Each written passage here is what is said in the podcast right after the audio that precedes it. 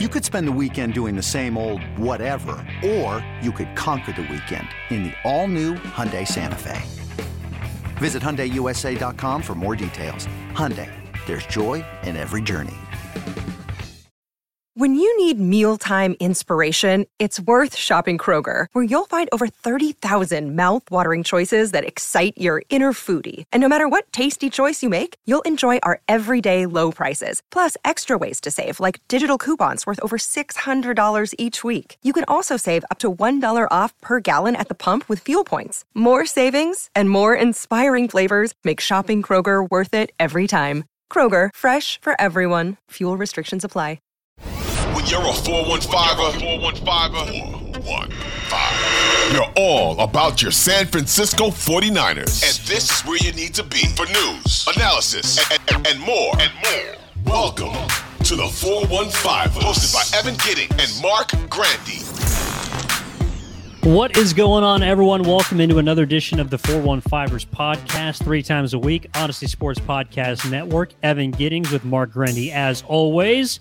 Merry Christmas, Marc. I see you're in the in the holiday mood. Tis the season. How we doing, man? I'm doing well. Yeah, if you're uh, watching on YouTube, you see I got a Santa hat on right now. Recording this on Monday, day after Christmas, but still in the holiday spirit. Hope you had a good a good holiday time. Evan, I know I had a, a, lot of fun as well, and hope all of our listeners got to enjoy some time with their family and uh, gather around the living room watching some Niner football in their eighth straight win. We got a lot to talk about, uh, but it was a good weekend for 49er fans.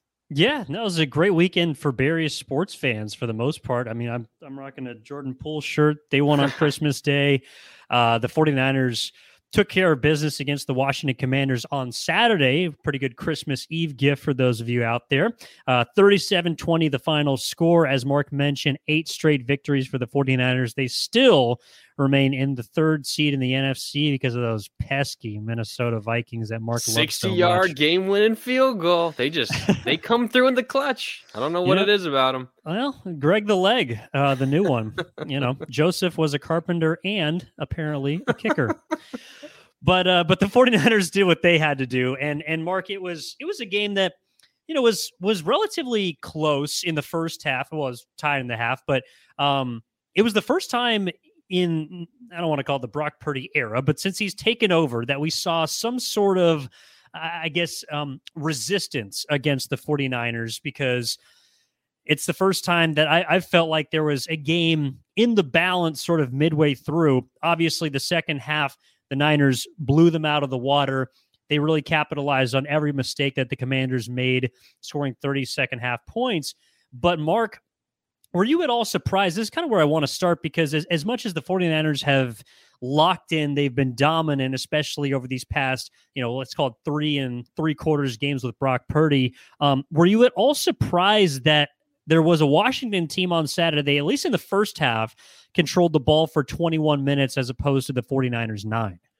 Well, that was always going to be the strategy for Washington. If they had any chance of winning this game, they were going to to shrink the game. They they needed long possessions and they needed maybe to get some lucky stops with a three and out. Maybe they gave up one first down, then get the ball back. They needed to possess the ball, and it it worked for them in the first half. But the issue is against a Niner team like this, who isn't really going to break off too many 70 yard plays. We did see a Ray Ray McCloud 71 yard touchdown run, uh, which is rare. And then we ultimately did see a couple of long George Kittle touchdowns, which we'll, which we'll certainly get to in a little bit.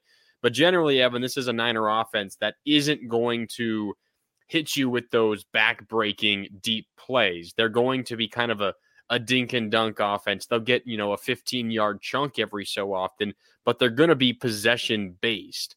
Um, and as a result, it becomes hard if your strategy on the other side is just try to possess the ball.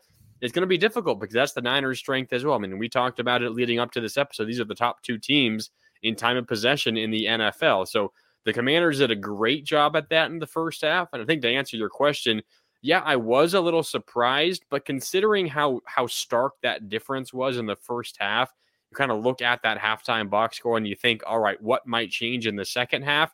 For me, it was those possession numbers. Um, and ultimately, the Niners did have some big plays as well that that maybe kept the possession battle on the Commanders' side just a little bit. but the Niners had the ball a lot in that second half. They scored a lot of points. They they fell short of the end zone a handful of times. I think some fans probably frustrated by all the Robbie Gould field goals, but still, you scored 30 points in the second half, and, and really you came out with it. So I think despite the fact that I was a little surprised by those possession numbers by the commanders in the first half, I also kind of felt a, a strange level of calmness going into the second half because I felt that there's no way those numbers were going to stay the same. And if the Niners could even just get to even possession in the second half, they were going to be able to score more points and convert more often than Washington did. And, and that that is what happened in that second half. And, and the Niners run away with a, a three score victory. No, that that's a good point because again, it, maybe it was a little more prolonged this time against Washington, but it's been that inevitable boat yeah. racing that's coming for the 49ers. If they were even through half and then out of the half, George Kittle gets, you know, 34 yard touchdown catch. And then where I think the game changed, Marc, was it, it was about five and a half, but Riverboat Ron Rivera decides to go for it on fourth and one, or probably less than that deep in his own territory and doesn't get it. Now, there was some, I don't know, controversy over whether, whether the ball was spotted, where it wasn't. Regardless, Washington did not get the first down. And then two plays later, diddle diddle, Kittle down the middle, and the ball game's over at that point. It does put into perspective for me a couple of things, and, and I also want to bookmark that that conversation about Robbie Gould and the amount of kicks that he had to take because I think it is a little interesting. But this offense for the 49ers, like, how do you slow it down? Uh, how, how do you stop it? Because it doesn't appear that on the surface level, it's one that immediately is going to jump out to a 21 point lead, although potentially could. It's more so a matter of, like you said, there's an there's an air of calm surrounding this offense that it's not a matter of if they're going to score points consecutively or in bunches. It's just a matter of when. And if you're a team that does not have a prolific offense like Washington, and you're going to be playing from behind, this is a Niners team that if you do not, if you give up, let's say 30 points to, I think maybe there's two, three teams in football that could beat this team, and only one of them is in the NFC. That would be Philly in my eyes. Another day is here, and you're ready for it. What to wear? Check. Breakfast, lunch, and dinner? Check. Planning for what's next and how to save for it? That's where Bank of America can help. For your financial to-dos, Bank of America has experts ready to help get you closer to your goals. Get started at one of our local financial centers or 24-7 in our mobile banking app. Find a location near you at bankofamerica.com slash talk to us. What would you like the power to do? Mobile banking requires downloading the app and is only available for select devices. Message and data rates may apply. Bank of America and a member FDIC.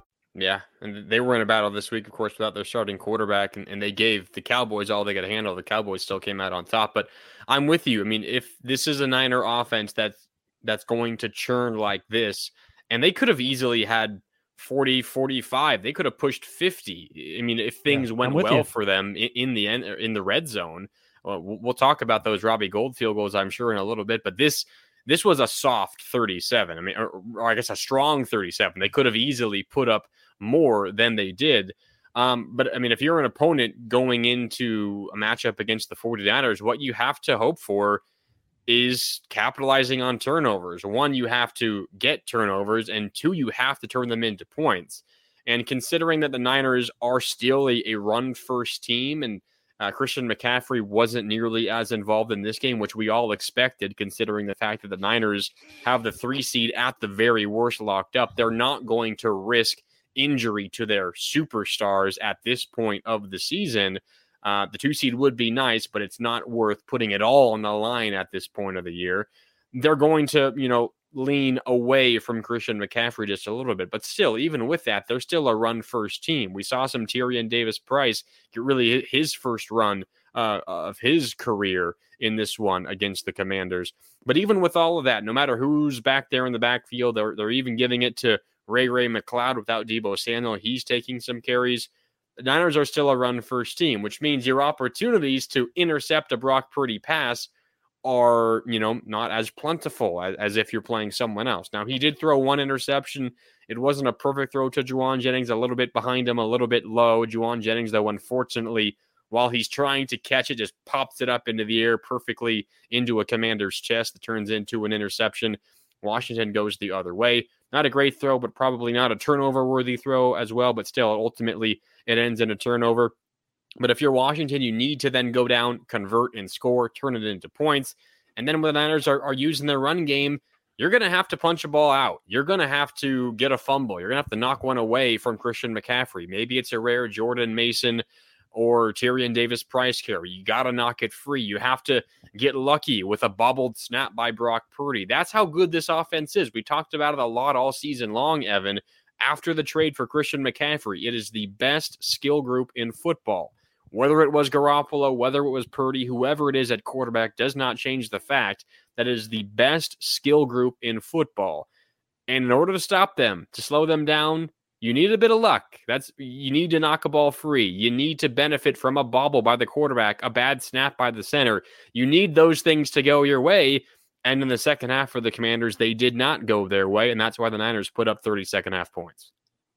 No, and and it look, it takes me to the next part of the conversation about the offense, which in my mind, I like.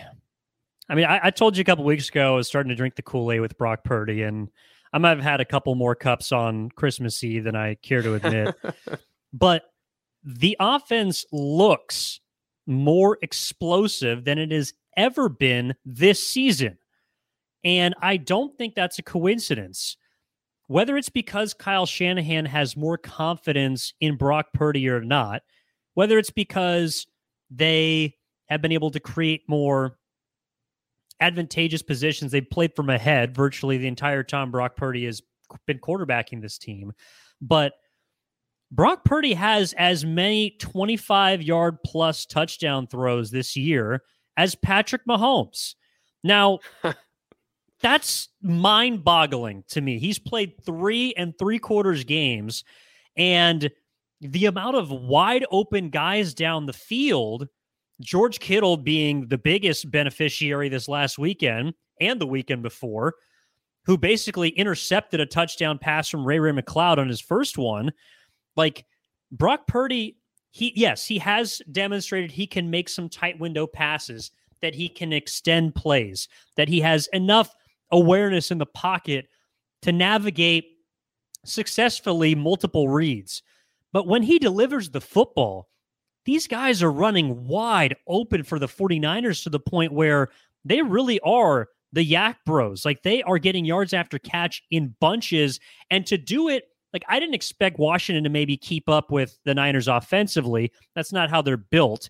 And anytime you put the, a 30 point performance against the Commanders, you're probably going to win.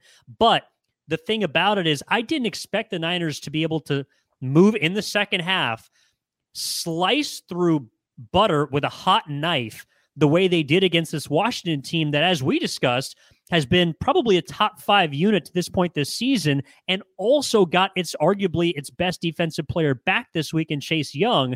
Brock Purdy and that offense had its largest output of the season, and it was it was against Washington. I was I was impressed. I was blown away. And uh, like we said earlier, it could have easily been more. I mean, they should have been in the 40s, considering all the field goals that they took. Um, something that we probably should have mentioned on, you know, our preview episode last week when we are getting ready for this Christmas Eve game was, you know, we talked a lot about Jonathan Allen and Daron Payne and, you know, uh, Chase or uh, Chase Young making his season debut and how good they are up front defensively and how good their pass rush is, specifically from the interior of the defensive line.